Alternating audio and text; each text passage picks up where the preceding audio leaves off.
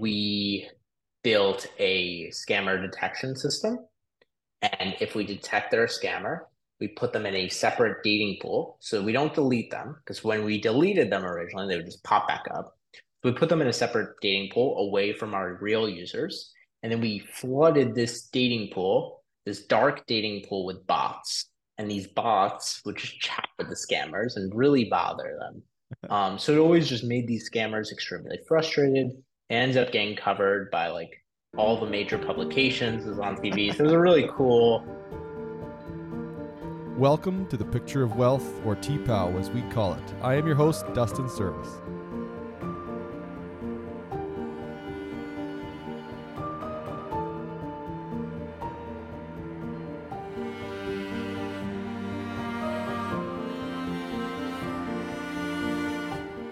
Zach, I'm excited to have you on the show. The picture of wealth, maybe we call it the picture of health, because I know you're a super health conscious person. But thanks a lot for coming on the show today.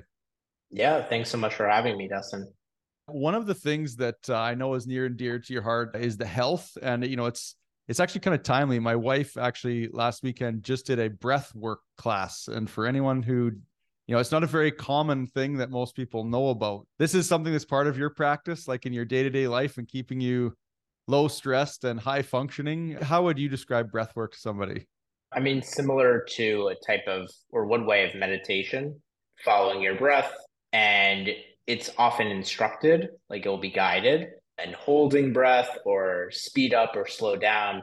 And following breath work, you feel very present and grounded with yourself.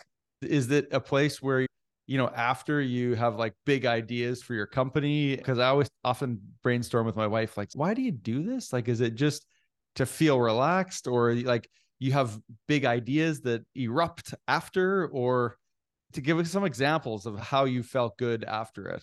Can you think of any?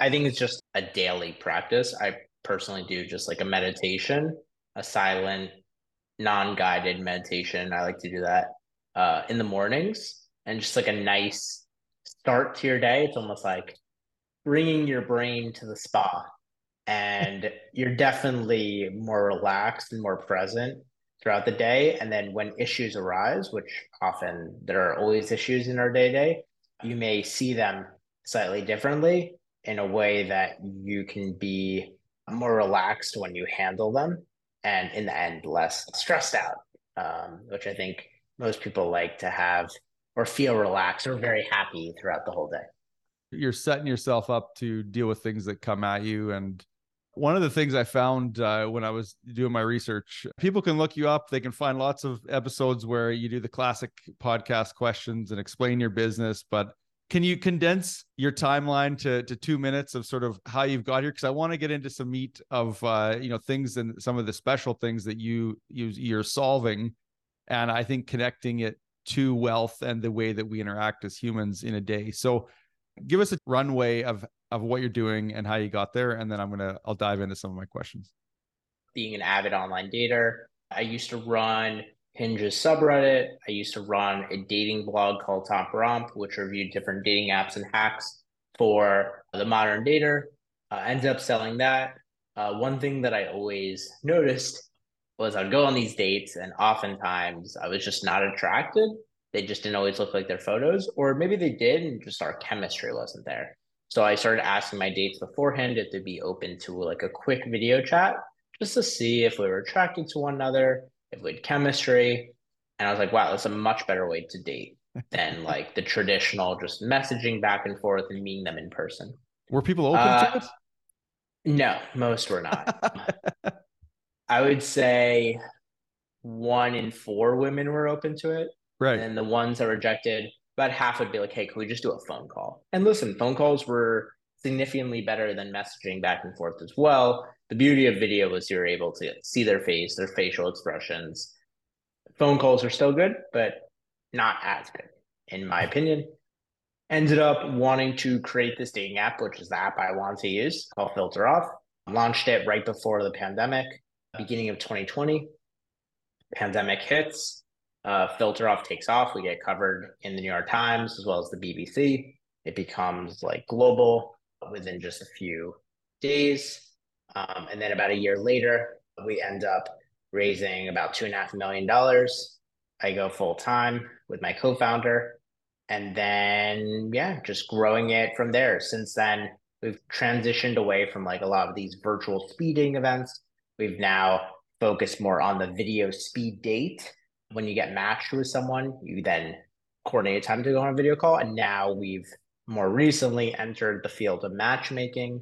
So instead of the system matching you, you could actually have a human matchmaker who also pairs as a dating coach. It's like Hitch, the movie. So, what I'm fascinated most about is the fact that you were more interested to pick up the phone and talk to somebody, or even better, talk on video when lots of 33, well, 30 year old people are so used to texting and in the workplace for connecting, you know, for staff, there's not a, just an oversupply of good staff. So, getting good staff and getting them to interact with your potential customers or clients usually picking up the phone can go a long way because you learn a lot. And so, where do you think that comes from in your fabric of like wanting to connect and not just sort of hide behind the screen, send off a message, and just be okay with just sort of it's in the abyss? I would say it's two things. One, the more boring way is just I'm, I like efficiency. It's really inefficient to get ready, get to the date, and then be on a bad date. That's a really poor experience. yeah. Opportunity cost, cost of spending money, and at end time. Um, and you could just be on a better date or a different date or spend time with your friends or family. But aside from that, aside from efficiency, I just like human connection. And it's really crappy to be on a date when you don't have much of a connection with them, or you just feel like eh, this is not where I want to be at this moment. So the beauty of a phone call it allows you to hear their voice. And then beauty of a video chat, goes even further, allows you to see them. So it was just kind of a no-brainer. Once I experienced a FaceTime with a random person who we shared mutual interest on a dating app, it was like, why would I do it any way differently? The biggest challenge was the cultural challenge, which was this is weird. And then it really shifted though once the pandemic hit. Yeah, well, the timing couldn't have been uh, so that people were locked down, couldn't go anywhere. The thought of like a little dopamine dump that maybe you might meet somebody at night, uh, I can definitely see the allure to that. The adoption obviously has picked up. So from that first time you you were asking for a one and four, now I guess people are signing up for the app. The people that are on the app know sort of the rules of the game, and their mental set is open to having that conversation. So it's probably a, a very high interaction or uptake. Is that would you say it's correct? yeah, that's that's correct. On filter off, you're expected to go on video, so that's like hundred percent. When you use traditional swipe apps like a Bumble, Hinge, Tinder, it's definitely become more of the norm to ask for a video chat. However, those types of apps they don't really have much of a user experience to set you up on a video date. It does have the video icon, but it feels doesn't feel fluid, doesn't feel natural. Um, yeah. With filter off, it's expected. But the beauty is, even if you're using a traditional swipe app and you ask someone, I'm actually surprised if someone says no or they're uncomfortable in the video chat, especially in a post pandemic nature when everyone is comfortable being on Zoom. Yeah, I even have my 70 year old grandma. She's uh, she's got it all figured out and she's teaching me things.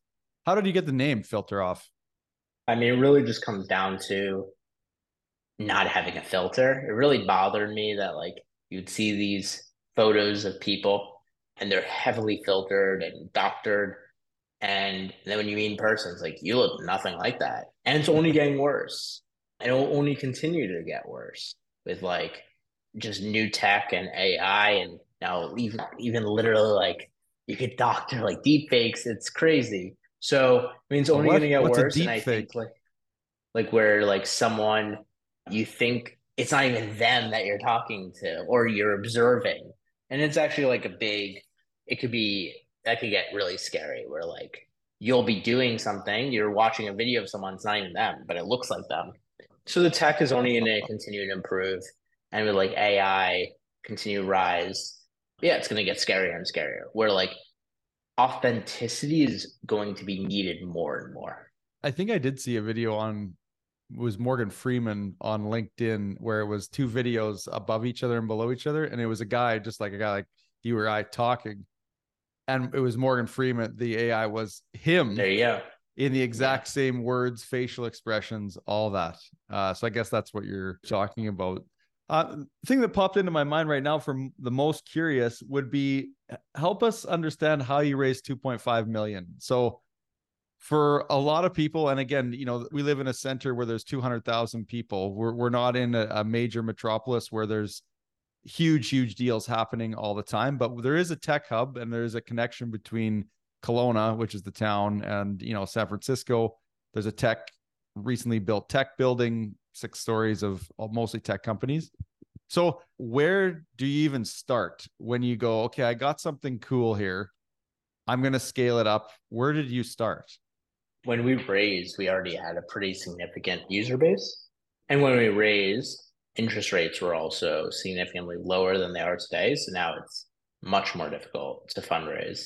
So there's a number of parameters that allows you to be to have a more likely time to raise or higher likelihood to raise. But my first investor I met through Clubhouse, just in a room, um, which is an audio social app that was very popular during the pandemic. And we linked up and started chatting a bunch. And he ended up being my first investor and introduced me to his friends, and his friends invested.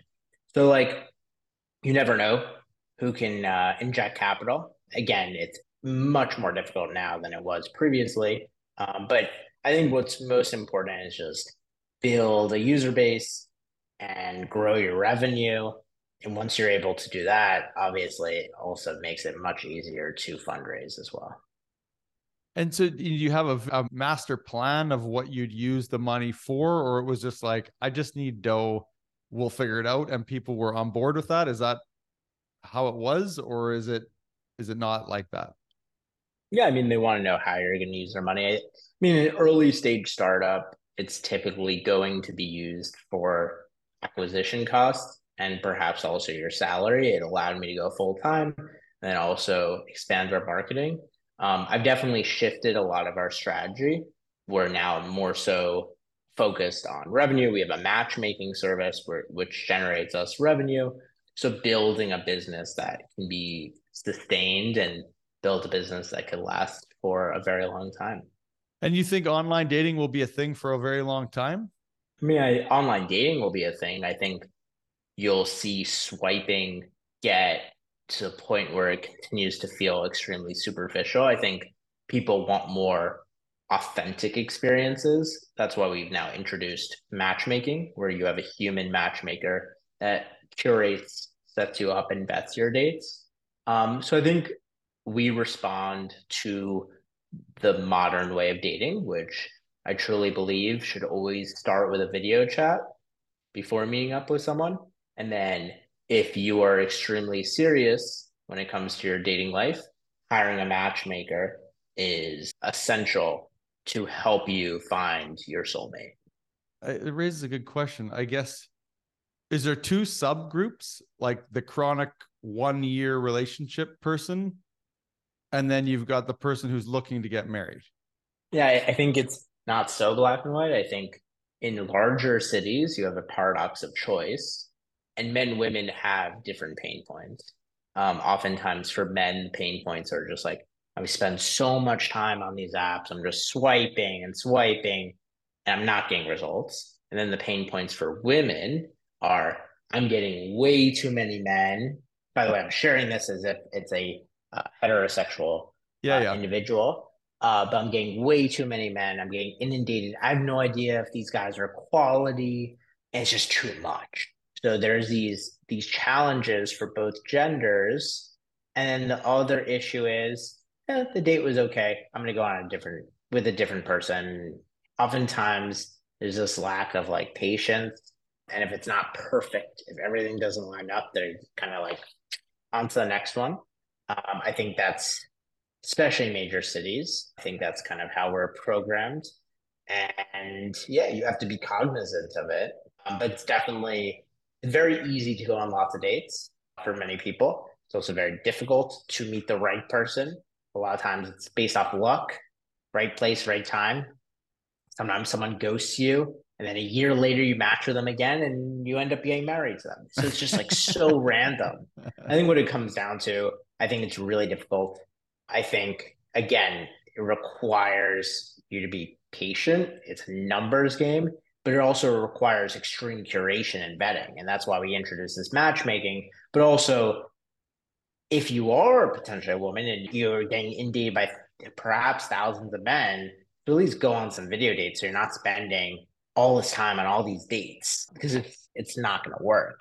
So yeah, I think there's a lot of filtering that's needed. So is there a play here in the business with like the data? Are you able to study like human psychology or you don't record the video chats or like do you get feedback from people? Like I almost think, you know, my head is going like could you take that data and then almost like teach people if being single is like a common thing in this day and transactional age then you could teach 18 19 year olds what to be aware of when online dating. That's almost like a course or something yeah. where people are exposed to it if it's going to be a thing. Yeah i mean i think there's always an opportunity. I think like the reason we add this matchmaking also gives you a coach. So if someone needs assistance beforehand or post video chat or even now they're meeting up in person they want feedback from their matchmaker they're able to ask whenever they have those questions in terms of video dating better just dating better in general, yeah, I think there's definitely an opportunity if the parties consent um, to always potentially record those sessions. For us, all of our video dates are it's through WebRTC, so we don't record anything. But I think that could be a opportunity to have a feature to like improve your dating life, where obviously it would have to be recorded, and then you could maybe someone could give you some feedback and coaching on your dating experience. Yeah, I think it's no different than working out, no different than like role playing sales calls, you know, videoing yourself and you know, you see yourself and maybe there's a an interesting angle uh there. Yeah. I found something online where when you originally launched or maybe you can help us unpack this, but scammers kind of came into the community. What were they trying to do? On traditional dating apps, uh, scammers can range from 30 to 70% of the user base. Wow. Um, most, many dating apps don't even care because they just want their apps to feel very filled up. For us, we do care. And we built a scammer detection system. And if we detect they're a scammer, we put them in a separate dating pool. So we don't delete them because when we deleted them originally, they would just pop back up we put them in a separate dating pool away from our real users. And then we flooded this dating pool, this dark dating pool with bots. And these bots would just chat with the scammers and really bother them. Um, so it always just made these scammers extremely frustrated. ends up getting covered by like all the major publications, was on TV. So it was a really cool um, because it was so novel and it's something so needed in the dating industry where again some of these apps are actually all scammers. Really? Yeah. What why would the scammers apps? be on there? Like what's what's in it for the scammer? Money. Yeah. So yeah. the number one way that scammers scam daters is through gift cards. Hmm. so they'll just say like they'll build an emotional relationship with you. The beauty of filter off the video dating app. So if someone's not willing to go on video you probably know it's a scammer as well but scammers traditionally try to build an emotional connection with you. Uh, they typically target older individuals who may be lonely or more vulnerable, and they'll be like, "Listen, I'm I'm tight on cash. Do you mind just like sending me these gift cards? Like, it'll do me a mm. solid." So that's a that's one way. Another scam is dating sextortion, where they may engage in messaging, uh, try to have you send a nude photo um, and then they'll try to blackmail you and say that they'll share that with all your friends and family. Um, so there's many different types of scams out there, unfortunately, and scamming can happen to anyone, and it's really, really unfortunate. So that's why we care about this so deeply, is because we don't want to screw people's lives over. Um, yeah, and we try our best by building a technology that leads to a video date, but also building a technology to detect these scammers and then really infuriate them by flooding this pool with uh, bots. What's catfishing? Catfish is someone who misrepresents what they look like. So it, oftentimes they look significantly different, um, but on occasions also sometimes someone who's a different gender. They'll pretend they're someone and who they're not, or it could theoretically be uh, someone who's using a photo from 20 years ago. Uh, so yeah. there's a number of different ways to catfish someone. Ah, okay. Well, I'm showing my age a little bit. You're 33 living in New York. One would think that it's like your life is action packed, but it's you always got a few minutes to look for a date. Is that like a, a common thing, or you so full with you know your business requires a lot of time and energy? How do you fit the gym in? How do you fit going on your own app to look for your own date? How's that work? I'm pretty organized. So like in the morning, I get my workout in, and then I work, and then when I do go on date, it's typically in the evening around like 7:30. So it works. Um, kind of like sometimes I'll get home and keep working. I think if you just work smart, you could be really effective. I don't think you have to be working like 24 hours a day, right. but I definitely work really hard and I put in a lot of I think it just comes down to just working smart. Like anyone could work hard. That's not very impressive. I think it's about working smart. And what's most important thing to move the needle. What are your measuring sticks? Like when you're going, man, that was a good week in you know business. What what does a good week look like in working smarter? I mean, right now it's about building our funnel when it comes to our matchmaking service. That's the newest thing. So is it like you got your coders, they like actually deliver something? Okay. Like right now, for all I care about is just more matchmaking clients having that our current users and prospective users are aware of our service. Is the strategy not necessarily trying to acquire brand new new people? It's just moving existing clients up funnel, down funnel, however you kind of you know. Yeah, it's a mix of both. That's correct. And then where are you finding your expert dater matchmaker people? Like what is them as a good matchmaker? We have like over 10 years of experience when it comes to facilitating connections. I mean, we've created at this point perhaps like over a thousand relationships. Mean, we've created so many marriages um, at this point. So we have quite a bit of experience on how to match someone. Um, when I hire a matchmaker, I see it a few different things that are important. One is organization, the ability to juggle many things because you have many clients. Second is coaching, um, the ability to be a really great listener and not to try to insert your ego to try to tell them what's right, but like it's questions to get them there. I think that's like a very important skill. And then three, a, matchmaker also has to have, uh, or doesn't have to have, but another important pillar is sales, sales experience. So the ability to bring someone new on, a new client, or upsell them on something to give them additional coaching of things of that nature. So, like, I see those as three different pillars. And maybe you could also say, But I think this goes to listening is like empathy. Like, do you actually even like people? So, I think that you could argue that's a separate pillar, like customer service and enjoy kind of talking to people. So I would say those are four different pillars that are important. To be an effective matchmaker, I would say, I would argue you need three of the four. I would argue the coaching organization you need. The thing that I would say is more secondary is the sales. That's something you could always teach someone, or you could just hire a sales team. But it's important things that you have to look for when hiring a matchmaker. This is uh, a little bit of a selfish question because I always find it fascinating how I run my business and then how other people run their business and especially because we're in two very different you know wealth management is my space but you're in a tech app. Do you have a formula for you know you've got a certain amount of revenue coming in you've got expenses and maybe there's a little bit of money left over at the end of the month or the year or whatever. Do you have a formula for okay i'm going to up my compensation a little bit i'm going to put 10% back into the business i'm going to put 10% back into staff do you have any sort of unique or is there a formula for like how you deal with excess cash or discretionary cash?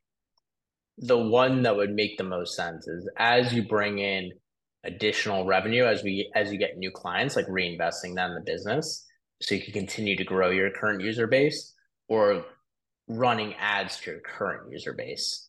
Mm. So I think that's like a pretty easy thing to live by. I don't I don't want to give financial advice, but like uh, for your business, but like it has to you have to do in a way that's smart for your business too. But like that's an, a simple one of, around reinvesting. You don't have sort of a diehard. This much Not goes into it's just like I think it's still objectives. a little too early for us, given that we're now very focused on revenue.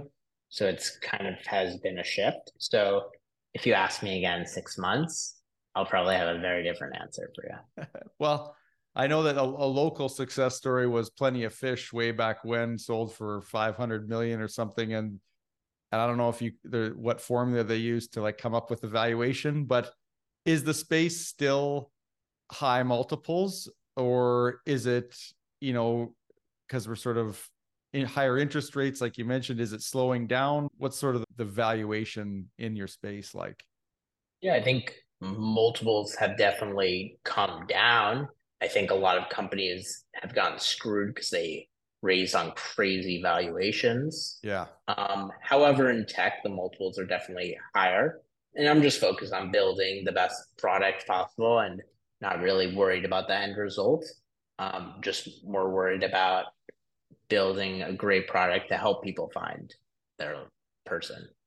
Thank you. I'm sure that many people appreciate uh, what you're up to. So, uh, you sold knives way back when. Do you think that those skills have transferred into today's business? Hundred percent. Yeah, I used to sell like knives for Cutco. I think it was just like the courage to go into someone's house. I mean, it was through all that company did it through like it was always through a referral. So it wasn't pure cold but it's definitely a muscle I had to build to feel comfortable going into a stranger's house and then selling them knives. So yeah, I think every business or job that I've ever had, there's definitely skills that I've learned that can be brought to this business that filter off. You're being way too modest, uh, listener, only because I know Zach is a, a Mensa when it comes to like dealing with people. So Give us an example. Take us into somebody's house and you got to sell them knives. And, and, we already are seeing a little bit of a, a piece of that where you, would rather pick up the phone or you'd rather do a video with somebody to meet. Like I already know that about you. So help us understand what it takes to take someone from, no, nah, I'm not really interested in these knives to this is amazing. Thanks a lot for coming over. Yeah. So that particular role the nice thing is those knives are really good. So like if you have a crappy product, you don't want to be like a snake oil salesman selling them something you don't believe in. But these knives are amazing and I actually still use them. But basically I would get a sale and then I would ask them, hey, do you have like three people that you think would be a potentially a good fit? And then give me them. I would call them. I had like a script. They would often be like, yes, please come on this day, blah, blah. And they're like, but I'm not gonna buy. I'm like, okay. and then I get there and show the product. You follow your script and it kind of sold itself. I remember like I had these like shears, these I think they were called like super shears, whatever, and you could cut a penny. And like that's impressive. um, and you had to just like you showed them different things on how these things cut.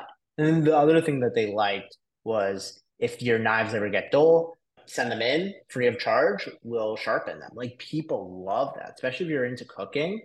That not having to pay, like that's nice if your knives ever get dull.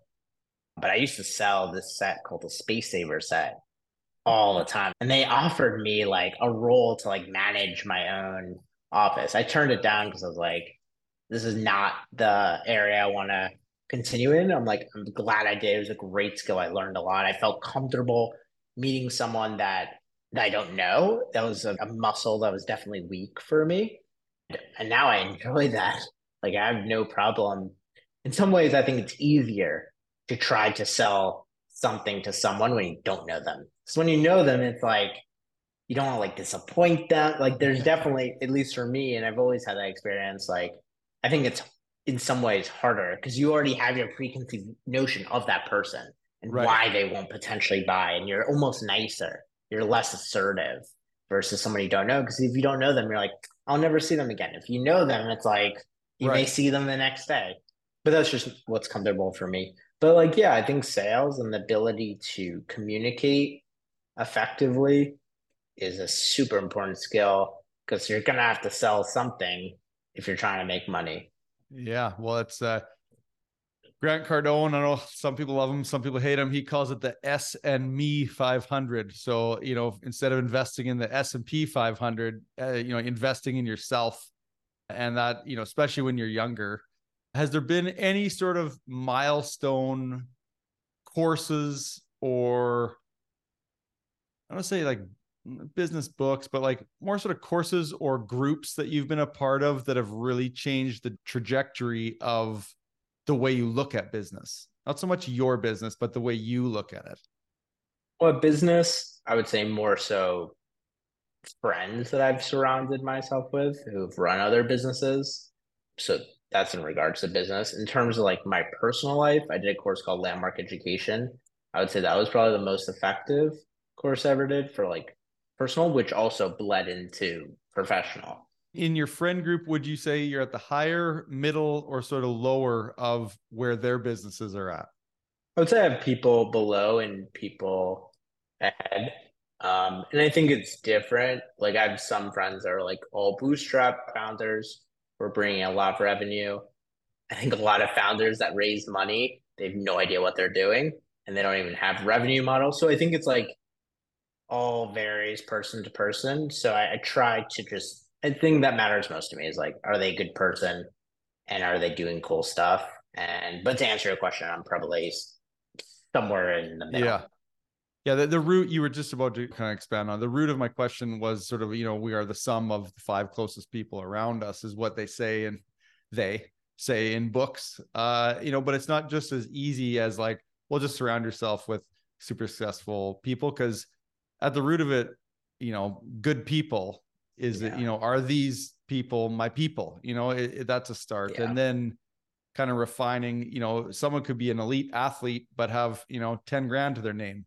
Doesn't mean that they're exactly. not successful. Uh, so I, I just kind of wanted to hear sort of how you, how you built or was it is it just your natural friend group is into tech and that's what you've always been a friend of or did you purposely start aligning yourself with different people and realize you had common interests? I mean, it's changed definitely. Like my friend groups have changed from elementary school to middle school to high school to college, post college, and now. So, like, I've definitely had an evolution of the people I've been attracted to and surround myself with. I would say nowadays it's oftentimes people that are business owners um, and just like good, nice people.